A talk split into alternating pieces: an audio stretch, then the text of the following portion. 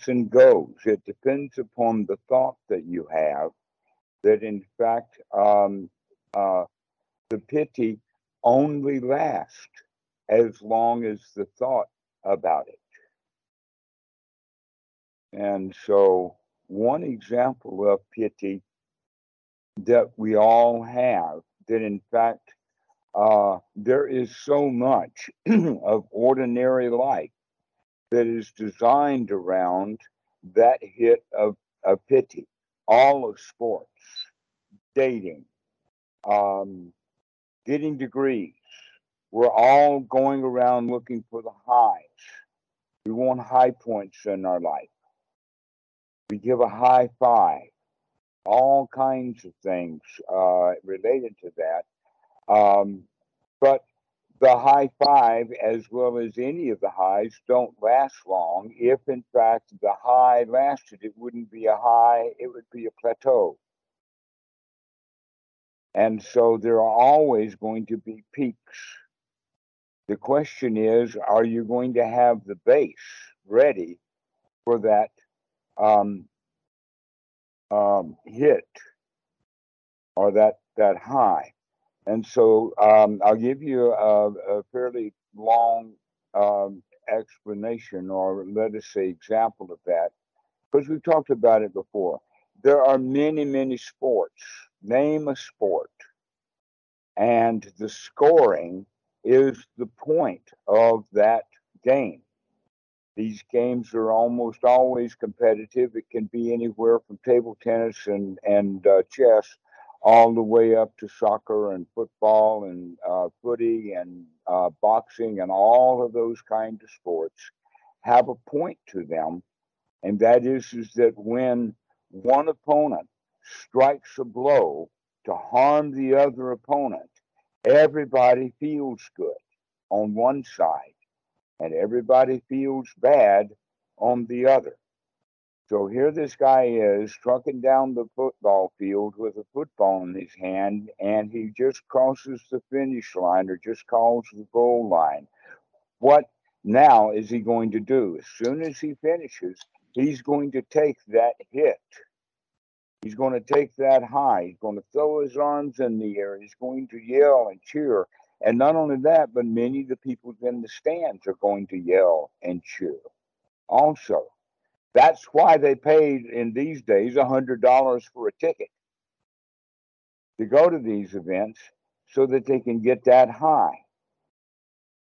And you also see that sometimes on television of having a bunch of guys uh, in the scene uh, sitting on the couch and around watching a football game, and somebody scores, and then they all stand and cheer and high five each other, and everybody feels good, right? This is kind of an ordinary thing, but this is what our life is built on, and it is chemical. It's a chemical thing that happens in the mind. Now let's go to uh, a counterexample of that. Is one of the guys who went to the game is there at the game, ready for all of that kind of stuff, where the football guy is going to run across the field, except that he is now turned to his wife and mentioned something, and she shouts back at him, and they get into a spat three or four or five seconds just before that touchdown. So that when he gets that touch, when the uh, the sportsman gets the touchdown, and everybody else is cheering, this guy that's having an argument with his wife and the wife themselves don't have that hit of dopamine. They don't have it. They're not ready for it. They're not looking at what's going on. And so this is the, uh, the, the point about being able to develop those kind of feelings, that kind of body chemistry, while we're sitting on, you know, just sitting on the floor, sitting on a chair, sitting around, just doing absolutely nothing but paying attention to how good we feel, then occasionally a thought will come by like, wow, this is so great. And then we'll get that hit, that really strong peak. And then it'll come back down. uh, into the uh, into the sukha and stay there for a while, and then we'll have another thought, and that peak will hit again. It's almost like a rush, except that it's not a rush of adrenaline. It's a rush of um, uh, serotonin. Probably is the uh, the correct word to use. But the serotonin. Um, one thing ahead. I've noticed is that when I'm doing that, and just before that kick, that uh, even I'm sometimes having positive, unwholesome thoughts of the future. Oh, like I'm going to have this. It's going to be. I'm going to be living really great. Just that's just an example or something that can help kick it off as well. It's not always. Would that make sense? It doesn't always have to be wholesome thoughts in the present, but they are the main thoughts, the wholesome thoughts in the present. But you can the have wholesome some thoughts. The wholesome thoughts have to be consistent they have to be there one after another after another. We have to apply the mind to the wholesome and sustain the wholesome. And here you are rocking along in the wholesome. And then you'll have another wholesome thought, which will then bring that hit. I mean, I can sit there and say, wow, this is really nice on, everything is okay, and no place to go, and wow, this is so nice, and say it again, and it says, wow, this is so nice. And that's that peak. But I've noticed, okay. Stammer, that one one or two positive, unwholesome thoughts can come in. And for me, I help, they help kick it off as well. But the main thoughts are wholesome thoughts, if that makes sense. Okay. I have a question. Yes. Mm-hmm. Okay. So, yes, the other day, um, this conversation reminds me of the other day I went to I went to the beach with my with uh, one of my good buddies, and I was just having all around really fun time, really wholesome time. And I remember I was just sitting, I was just sitting on the on the on the shore, uh, and just watching people play in the ocean and little kids play in the water, and I was just com- completely satisfied. So I was I was already in first jhana, but then when I sat there, it got um, really good to the point where it was like, um, I don't know, maybe like boundless uh, love or boundless consciousness or something. But it was so good that I was like, I don't want this to stop, and I was sad that it was over. so then I was kind of well, I don't want it to stop. Is the unwholesome thought, right? So like, how do it brings it down? Yes, I realize this. So like in the whole day and too. then you can. Well, the next thought is, yeah, but it's not over. And then you can put yourself right back in there if you're if you're aware of what's going on, if you're right. watching. Yeah, that and I did do that, and then and then uh, I was having a good time uh, up until the point we're driving home, and then I say goodbye to my friend, and then I'm like, okay, it's the all that the circumstances that seemed to bring about the happiness were over. So then I was uh, kind of the same unwholesome thought came in. Uh, oh, like I'm sad that it's over now. I don't want to stop. Whereas, um, I don't know how to keep it rolling, like keep it rolling into the night. Because um, usually I'll wake up, sun is shining, uh, it's a brand new day, and it's easy to get into that first jhana, that wholesome state. But then sometimes when it when it's like nighttime and there's nothing left, there's nothing to do. There's it's just like uh, it kind of fizzles out sometimes for me, and I don't know how to. you know. The fizzling out is the breathing. If you keep the breathing going, and later in the day, then in fact what you're talking about is the fact that people get tired during the day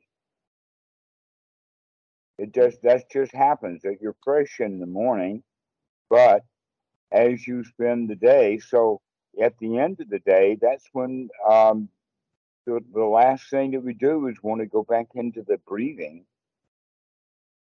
for the last 10 minutes um, before we go to bed or go to sleep. Is that uh, is to bring it back up again. So um, one of the things then that we can talk about is uh, there is a sutta, and the sutta is in the Anguttara Nikaya in the Wants. And uh, the sutta says, no, wait a minute, uh, it's in the threes. There is uh, three skills that are associated with first jhana. Now, when I heard about that sutta and, and, and understood it, I says, hot dog, there's got to be sutras like this for the other jhanas. Guess what? There's not. That this is only talking about the first jhana because the skills to be developed can then be applied to the other jhanas, but we have to learn them in first jhana in order to get the first jhana. So the first skill to be developed for the jhana is being able to get into it. And to be able to get into it easily by practicing going back into it over and over and over again. So, in that regard, coming out of the jhana is not such a bad thing after all, because the skill that we want to practice is going back into it. That's uh. exactly the same way with sati. There's a lot of people think I have to be mindful all the time. You can't be mindful all the time. You don't want to be mindful all the time.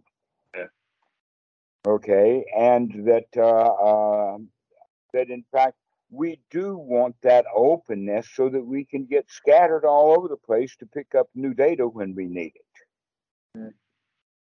Uh, but the but the mindfulness comes back just at the time that we need it, which means that this is the time when an unwholesome thought comes in. We need to remember to look at that particular point of time or soon after before it goes downhill.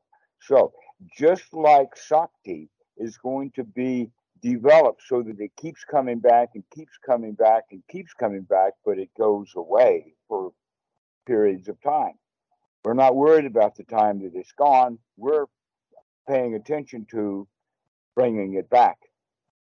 The same uh, thing then is true that in fact that sati now becomes a key element then in the first jhana that we want to keep using that sati with the other skills associated with it to bring us back into first jhana over and over and over again.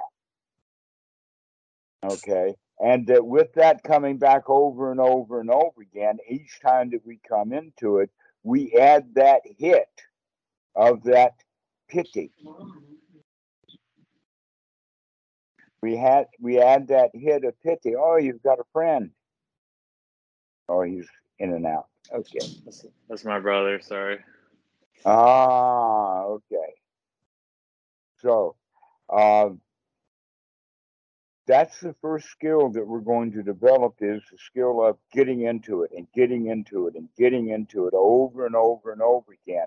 And after we learn that skill, we've got now kind of a base, okay, to remember to put ourselves into a good state and then go do something else, you know. So we talk about it uh, in practice for about 10 minutes, several times a day.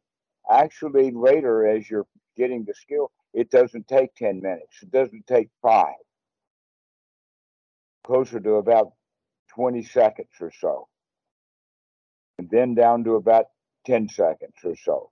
But we need to practice it over and over and over again to get the mind into that state to where, yeah, this is really good. This is satisfying. And hit that peak. So the next thing then is to develop the sustained, the applied and sustained thought that we want to learn to sustain this, which means that those times when we used to go out of it, we're going to postpone it a little bit. The unwholesome thought, we're going to catch those unwholesome thoughts and then reclaim those back again as wholesome thoughts and maintain that first jhana and give a little hit again, a little peak again, over and over and over again. Then then we keep coming back and keep coming back. And now the coming back is a very short distance because we didn't wander very far away. We're able to sustain this. And so something will happen, then we come back, and something will happen, to come back. In the beginning, we get into it and then something happens and maybe an hour later or so we come back. Now we're going to be able when we sustain it that when it leaves it comes back. So in this regard we have to now look at the third skill which is the skill and it's the surprising one the skill of coming out of first jhana well, the skill of coming out, we just talked about the fact that it's not a skill to come out of first jhana at all. The skill of coming out of first jhana is to go into second jhana, which is now the last thing that we need to do is, is the applied and sustained thoughts begin to melt away and we pay most particular attention to the feelings about how good we feel and it doesn't take any language at all. Now, the, the interesting point is, is that these jhanas, we float in and out of them in, uh, in a few mind moments here and there.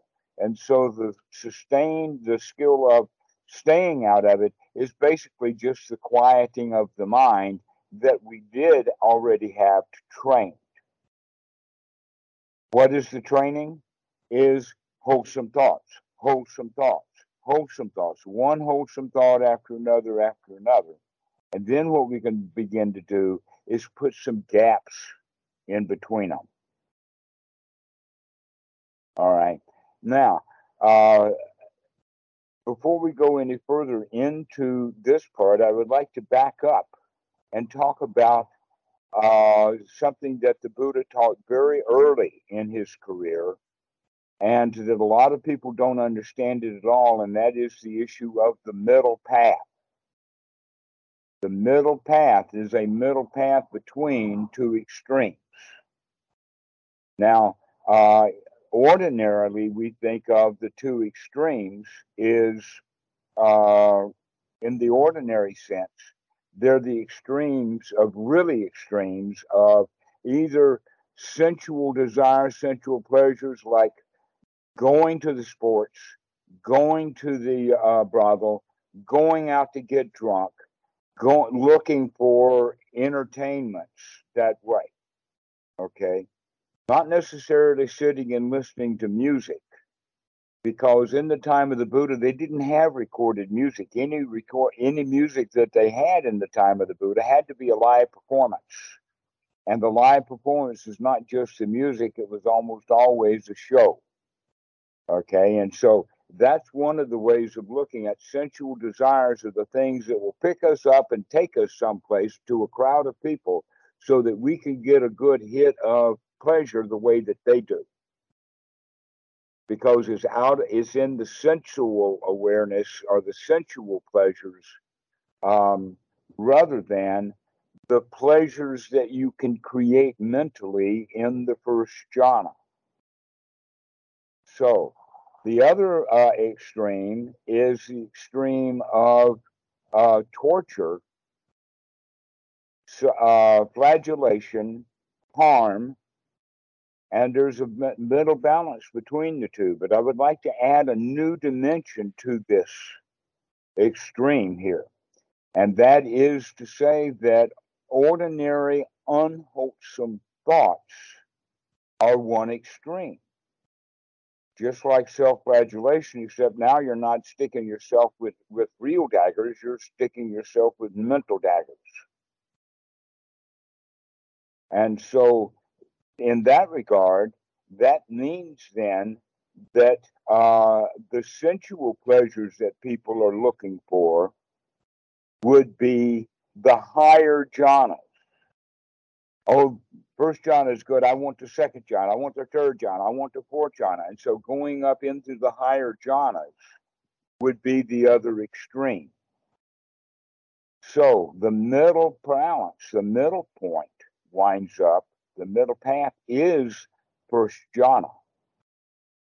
Because that's the middle boundary, that's the middle path between no hindrances at all in the first jhana versus wanting more and more of these good feelings or to go off into unwholesome mind states. Okay, so when we're talking about developing the skill of coming out of the first jhana, that's also the skill of going back into first jhana when we are in the higher jhanas. Because most happens, what happens with people when they do get to the higher jhana, they will fall out all the way out of any jhanas back into hindrances. Yeah. The question is if you're going to start working with the second jhana, that you have to make your boundaries, or let us say your base, so strong and so solid that when you come out of the second jhana, the only place you can go is back into first jhana. Okay, and how we do that is by coming back to the applied and sustained thoughts, of coming back to make sure that when the mind starts back up, that it comes back with wholesome thoughts. One wholesome thought after another wholesome thought after another wholesome thought. So, with that uh, wholesome thinking, that becomes the base of operation, and we want to get into that state as often as we can and sustain it as best we can because that will give us all of the skills that we need.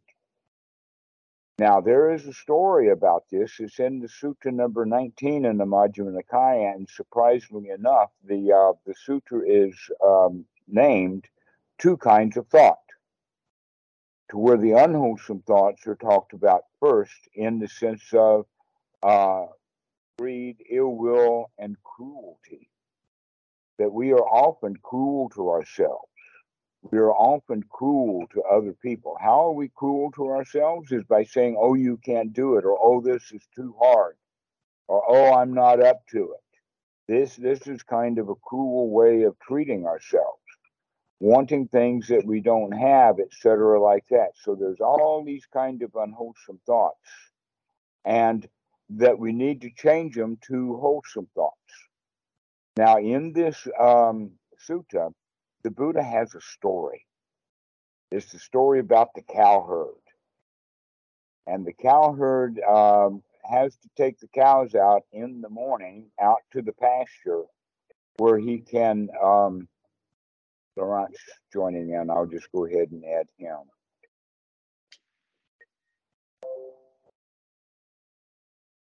Hey, bigger party.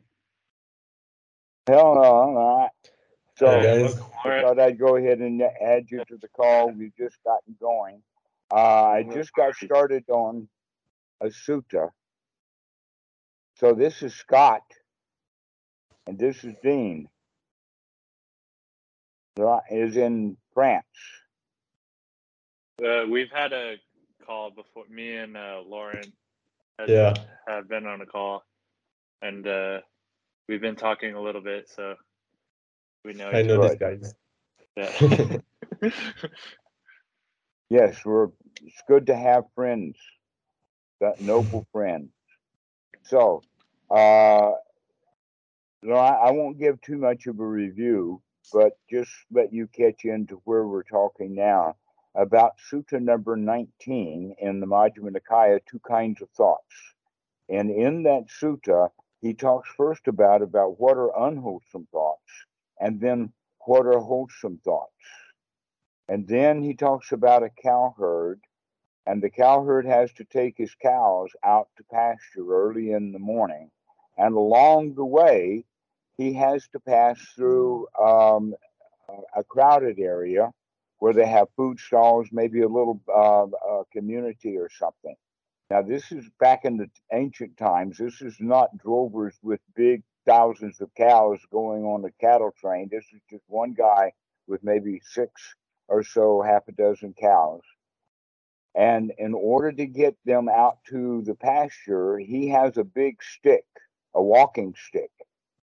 And when the cows go through the area where uh, he has to keep track of them, you see, if the cows start eating the carrots on the, the uh, food stall, or if they run into somebody's laundry, or if they step on a child or whatever like that, then the cowherd's going to be in a lot of trouble. And so he has to make sure that he's watching those cows very, very carefully. And when one of those cows tries to get a piece of food or is getting off the, uh, the, the trail, he'll take that cane, that's the walking stick, and whack them to tell that cow, don't eat that. Or to whack them to tell them, don't uh, step on that child, watch where you're going. Now, after they get through that crowded area out to the pasture, the cows now can settle down by standing there, putting their heads down, and starting to graze. While they are grazing, they're not dangerous. And so now the cow herd does not have to stand there with them, whacking them because they're, they've got their heads down. He can go sit down under a tree and just kind of watch over them to make sure that they've got their heads down. That if a cow raises his head and starts looking around, the cow herd needs to know that. But so long as the cows have their heads down grazing, he can take a rest. He can go sit down, put his stick down, and merely watch the cows. All right, so this is the story that the Buddha tells in the sense of that when uh, the mind is um, in the normal state, that's like all of our uh, cows of our thoughts are in danger of doing something that causes some harm, some unwholesome behavior in the mind. And so we want to actually whack the mind in a way, hit it. Okay. But when he hits those cows in that story, he's not actually harming the cows, but he's giving them a good solid whack to get them to stop doing what they're doing.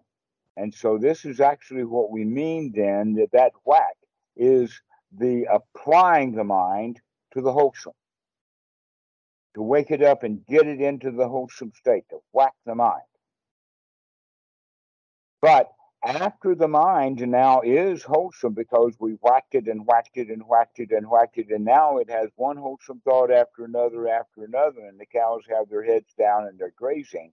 That means that now we can begin to put some gaps in those wholesome thoughts so that we can just be there and enjoy the moment.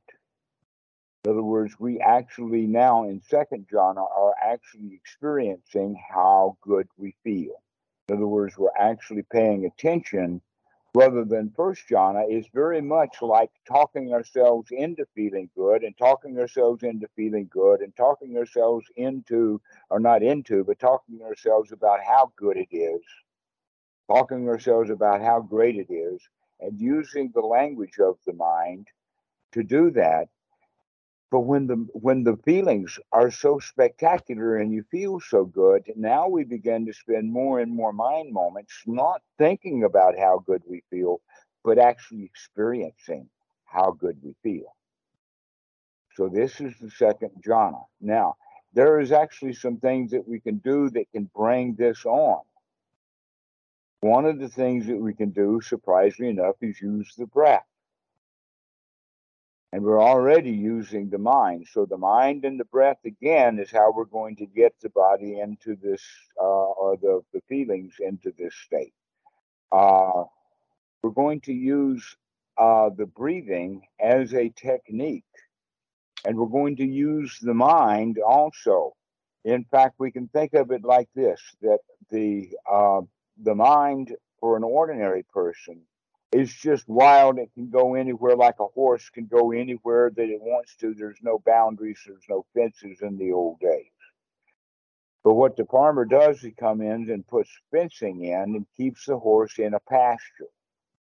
And this would be like having wholesome thoughts, is keeping our horse in a pasture so that it doesn't get out and doesn't have a chance to go into unwholesome states, which means also he doesn't have a chance to uh, harm himself or to cause damage.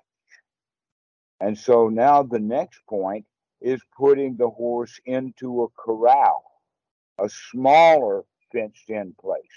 And this is where we begin, begin to really guard the mind door in the sense of having only a little bit of thought to think about, that we're going to keep the thought in this particular area. An example of that would be chanting.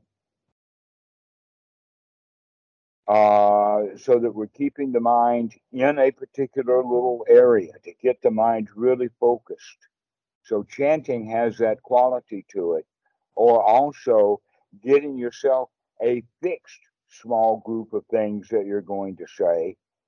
Write yourself a little poem and then repeat that poem over and over and over again to keep the mind down into that corral.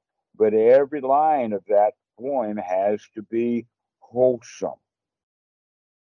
And then the next part is is using the breath with this. So now that we've got the mind in the corral, the next thing we're going to do with it is put it into a stall.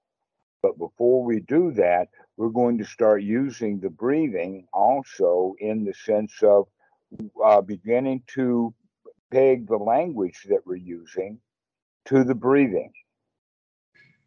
So, uh, in, in fact, any musician or any singer or any chanter knows that they have, when they're doing the chanting, that the breathing is done with it when you're chanting out loud. But when we're just sitting and repeating something over and over again, we begin to think, forget about the breath. So now we want to tie the breathing into this corral in the sense of that this part of the line or this first line is in an in breath and the second line is on the out breath. Then the next line is on an in breath and the next line is on an out breath, like that. Okay, so then the next one would be into a tighter stall than that, and that would be with a mantra, like a Buddha. So boo on the in breath or do on the out breath. Boo go. And now we've gotten the mind really, really attached to uh, sustaining it on just one little thing over and over and over again. Boo, do. Boo on the in breath, do on the out breath. And there's many, many different kinds. Coca on the in breath, cola on the out breath. If you like Western mantras, there's all kinds of mantras that you can have. Um, so, as we do that, we begin also to peg the breath, knowing that there's going to be a space. Always, we've been working with a space between the out breath and the in breath. So, the way that we're now going to enter the second jhana is going to be as we breathe in, boo, and then as we breathe out, do, we're going to hold that out breath. And we're not going to let the in breath come in until it uh, a later time. And basically, we're now going to then tag the out breath to stop at the end of the out breath and not start up again until the mind starts up. So the mind, the next boo, and the next in breath work together. And then at the end of the out breath, at the end of the do, we leave it and let the mind settle. Now, something really surprising happens when that when you get the mind to actually stop, and you recognize that it has stopped. Normally, what happens is a really, really big hit, a dopamine or serotonin or whatever. Yippee! and you really, really love the fact that you've actually been able to stop the mind. But guess what? By saying yippee or starting happening you start talking to yourself and you fall out of that second jhana. The likelihood is, is that we're going to fall all the way out. So the next thing we have to do is to come back and get the mind into a wholesome state again and progress again. So this is how we practice. This is that third skill of how to come out of the second, the first jhana, is with this state of quieting the mind by corralling it. First, it's in a pasture, it can go anywhere. First jhana is like putting it into a, a corral. And then later, as we're really getting good, uh, excuse me, into a pasture. And later, when we get really good with the first jhana, we put it into a corral. And then as we enter the second jhana, we put it into a stall where that, that horse is not going anywhere. That mind is not going anywhere. It's going to stay there until the next in breath. And so this is how we practice using the breathing to bring that feeling of, wow, this is amazing that I can actually stop the mind, that it's quiet. But yet it's not because the recognition of that is still there. But in the second jhana, we're now uh, uh, abandoning the talking. But in order to abandon the talking, we have to go through this applied and sustained and applied and sustained to train the mind that it can't go anywhere with any kind of thought. That first off, it's got to have just wholesome thoughts. And then we put it down into a very, very tight little package. Then we put it down into just one word boo, do, boo, do.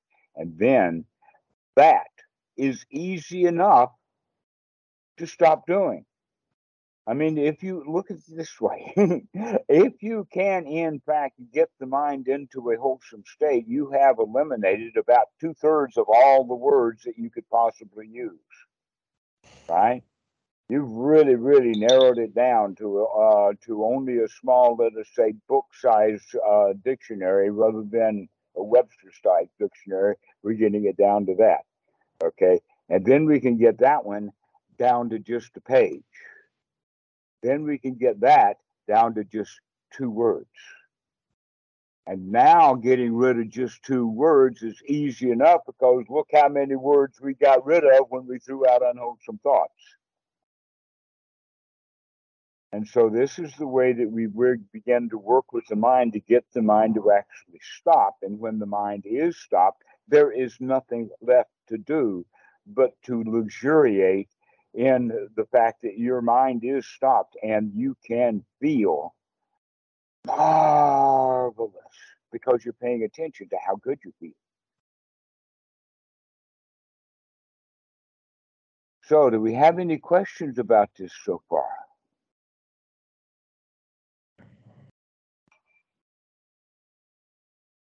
Have I got you guys thoroughly confused?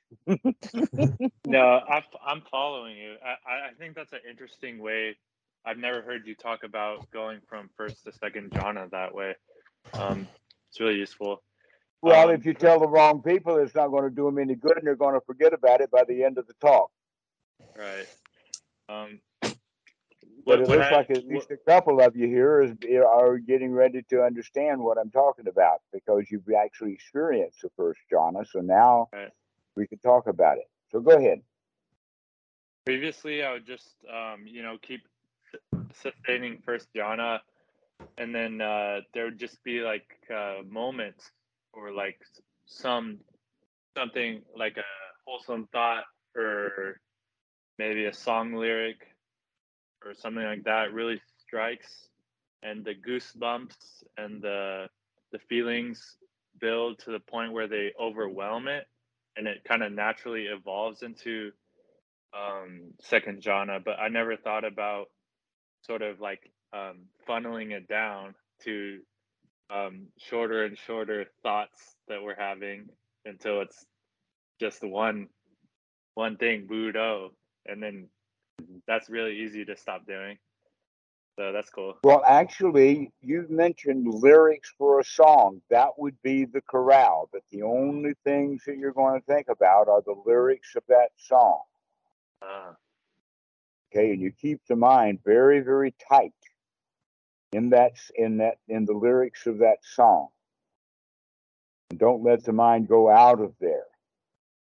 And that's the preliminary step then to go into the second jhana is the next step is down to just a few words, just, just, you know, less than one line, four or five words at the most.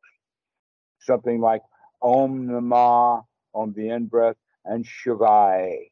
Om Namah Shivai. Om Namah Shivai. Okay, now that Om you already know. Nama the name, and Shivaya is actually Shiva. So this is uh, homage to Shiva, is what that means. And it doesn't matter what it actually, the definitions of it is, it's what it means to the student. So many little Hindu boys can learn to do this second jhana by using the mantra Om Namah Shivaya but Westerners don't because it doesn't mean anything to you. That's interesting you said that because I was listening to that exact mantra like when I was into like Advaita and stuff like that. That was one that I would listen to, and I had a pretty uh, jhanic experience on it, but I would, didn't really know about the jhanas at that time. But uh, mm. that it was that mantra. It's Om Shivaya Na. Or, yeah. Uh huh. Well, Om they do some of they do that in Buddhism in, in many, many places. This this these techniques are not unknown throughout Asia. That in fact even Christian priests will get into a particular prayer and they just say that same prayer over and over and over in the end. And while they're doing that, the mind becomes trained in the wholesome. And then when they finish the prayer, they just sit there with no place to go and nothing to do, not even mentally, just experience being in the presence of God. The problem with that is, is that it's not very educational. You see, that was the problem with the jhanas in the first place, that the Buddha practiced the jhanas and threw them out as not useful. Then he practiced the um, uh, self flagellation, starving, beating, uh, going everywhere barefoot, that kind of stuff. He still continued to to walk barefoot. I think that he stayed barefoot. That's actually a good practice. I I don't think that I've worn shoes in about two months now because I can walk around the yard. I just have to watch where I'm stepping. but uh, the the point is is that the jhanas themselves, without the correct practice of what we're doing with it, it doesn't mean anything. In other words, uh, here we're actually training to make the mind wholesome, to where when people are practicing by doing prayers or doing the chanting of Buddhist or own uh, or um, uh, re, uh, the re, of whatever the uh, they're they're chanting, if the people don't know that they're doing this to put the mind in a particular state, then it's almost always haphazard and accidental. They don't have much control over it because they don't know what they're doing. That's what the Buddha did was he made this stuff very, very systematic in order to get the mind in a wholesome state, a noble state, rather than having it haphazard the way that it does in most of the ways that, it, that it's practiced. Uh, and so that was actually the uh, uh, the interesting one is when he recognized that the path to enlightenment is the first jhana, but that's it. The first jhana is the path, and then he says, "Why am I afraid of the sensual pleasures when the sensual pleasures of the first jhana are not the same as the sensual desires of going out to getting something that that has to do with material possessions as opposed to mental things. And so that's when he decided that the first jhana was in fact the basis for all of this. And that's when he began to say well how can i get myself back into the first jhana? Because he had already done all of that practice before and that's when he began to understand about the Four Noble Truths, the Eightfold Noble Path, and most specifically, Paticca Samuppada about how the mind works and why the four jhanas fit with the Paticca Samuppada so precisely well is because he was already skilled with these jhanas and knowing how the mind worked can take us away from uh, that that point. The average ordinary person will have mental formations, creations in the mind, those creations impact them, wholesome or unwholesome. And then they have feelings about it of wants and desires, etc., like that, done ignorantly. And so the first practice with the first jhana is to wake up to the fact that you are creating that salayatana. You're the one who's making these thoughts. Let's have some wholesome ones so that the wholesome thoughts ha- impact us so that we're not wanting things or hating things. And so that's the first step. In fact, the first jhana is half the job, if not two thirds of the job. is to get the mind out of the second half of Paticca Samuppada, which is going from feelings to wanting to clinging to going down the rat hole into unwholesome states where we get really selfish and miserable. And all of those sequence of events we can short circuit because the thoughts themselves are wholesome. So after that, then we begin to recognize that, oh, I should stop listening to all of the stuff that I carry around that's unwholesome out of the past and start putting wholesome stuff in there so that the wholesome is easier to come by. And so we then started working with the earlier parts of Paticca Samuppada, most specifically the Sankhara. And then we go down and start looking at perception itself. What is the mind doing? How do we create things in the mind? Because we begin to stop doing that. And that's what the fourth jhana is all about then, is uh, figuring out that the way to do it is to just stay in the present moment and receive the input at consciousness and don't bother to do a whole lot of figuring things out, which would be perception. And the way that we figure things out is from perception and uh, our past. So we can't figure things out unless we put it together with the past. That if I come to this point here how can I know that I'm going in this direction unless I've got past points of here and here? And so we begin to understand that we can create our past. And by creating a past, that influences this moment, which then means that we can um, create the future. Now, how do we create the past? Well, this moment, when it's over, becomes the past. That's how we create the past is by having a very good, wholesome right now. We'll be able to create a wholesome past one time after another, after another, after another, and until pretty soon we have a, ha- a past that's mostly wholesome and all the unwholesome stuff is way long ago and doesn't matter anymore because we're processing with current information. And so this is how we begin to control that sankhara. But then we recognize that even that is still building up and creating a past. The better thing to do is stay completely present in this moment without creating understanding. Just let the flood. This is why I talk about it so much about just enjoy the show. Don't try to figure out who done it. Don't try to figure out what's coming next. Just enjoy the show. That in fact, one of the things that I said a long time ago was is that I know that Donald Trump is a liar, but at least he's entertaining. And now they're beginning to understand the reason why he's got a, such a following is not because of anything that he says. They like him because he's entertaining, and they didn't even know that.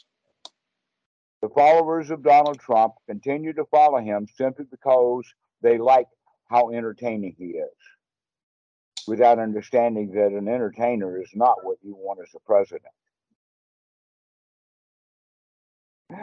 And so, this whole idea then of recognizing that just because we can entertain ourselves doesn't mean that that unwholesome stuff is not going to be there deep in the past that we can get down to it. But it's better to only use recent past. But it's even better still to not use any of the past, to just use the present moment, just having what's happening right now with just enough perception to be satisfied with it. So this is in fact why the four noble, excuse me, the uh, the teaching of Paticca Samuppada is so definitely wrapped up with the jhanas, is because when we're in these higher jhanas, we experience how the mind works and what it's doing. That was what was missing in the old practice of these jhanas. Was that yeah, guys got into these really beautiful mystical experiences, but they didn't know how to control them And they weren't of much value because when they came out of the jhanas, they were just ordinary people. So the right way to use the jhanas is to actually begin to um, change our past by putting new good past in, and then later stop processing altogether and just enjoy the show. And in that regard, the average ordinary jhana dude just living out his life, he's going to be third, first jhana, mixing three and four, second jhanas up and down in various mind moments. He doesn't have to work to get these higher jhanas. They're come, they come naturally. Uh, and a, an example of that is just go outside and just look. Let your eyes gaze and just start taking in all the data that's there. And while you're taking that in, you're not thinking. If you start thinking, then you're thinking rather than looking. So long as you're just looking, then we're not processing it. Just receiving the data. And the first place that we start with is the one that's the most missing in our sensory input because we're pretty good with our eyes. We we become visual in almost everything what we're missing is the experience of being in the here now with the body. It's almost like when we're in the eyes, we're separated from reality, that the reality is out there in the field of vision. But when we start processing in the sense of experiencing what's happening, we bring in sound, we have the vision, but mostly it's the body to feel the body, to feel the gravity, to feel the air pressure, to feel the breeze, to feel what's going on with the body. That's what Anapanasati is really all about. That's third step of Anapanasati is experiencing, experiencing the body, letting it feel really good.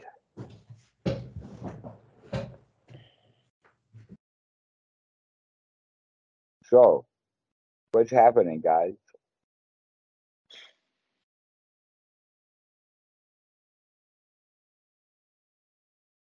Scott?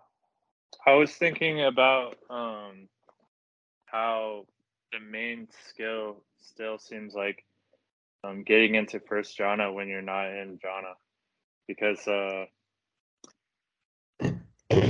all these other skills are like refinements of the first jhana, and like yes. I, like they they make sense to me when I'm in jhana, and like they I have like those capabilities and those powers to like to discern those subtleties of minds and stuff like that and, and see the dependent origination of things but um, when i'm out of jhana it's like if i try to like apply that same like skill it just it's just me like fabricating it and it doesn't really work so so then it just comes back down to can i get myself back into a wholesome state again can i get myself back into first jhana and uh mm-hmm.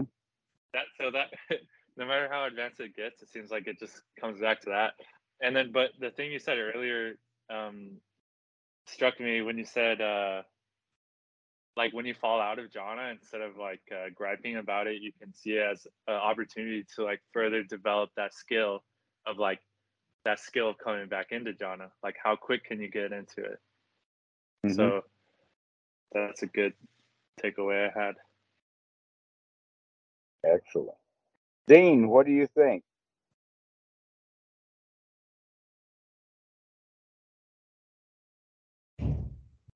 You're on mute, Dean. You're on you?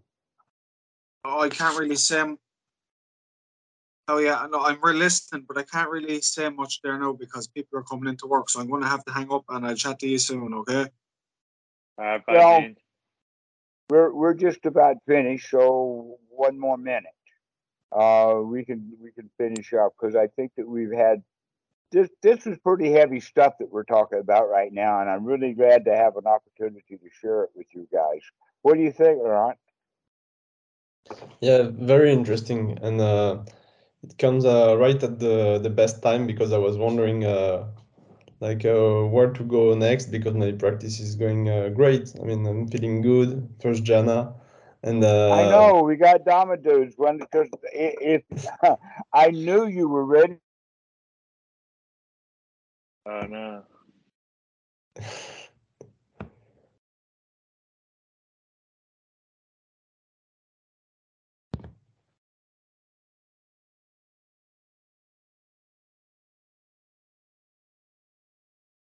Is he frozen for you guys? Oh, okay. Oh, Yeah. goes. Okay, you're back. You're bre- you're breaking up a little. Okay, guys, uh, I'm I'm back on. I thought, Okay, yeah, we can hear you. yeah, I've got something here. So anyway, I'm back again. Uh, so thank you guys so much. This has been a real joy. I hope that this What talk will be of some benefit to you. You, you're gonna say something. You you were gonna say you said I knew, and then you broke out. What were you gonna? What were you Oh. saying? I said I I knew uh, that uh, Laurent would be able to uh, uh, get some value out of this because of his. Yeah. Uh, if he were a brand new student, I wouldn't have added him to the call. And so it's kind of serendipitous or uh, uh, coincidental that all three of you were ready for this particular call today. Yeah. High five, guys. See you. Enjoy. Buddho. I'll I'll do that one. Thanks, Dhammarato. Thank you, guys. See ya. Take Bye. care. Take care.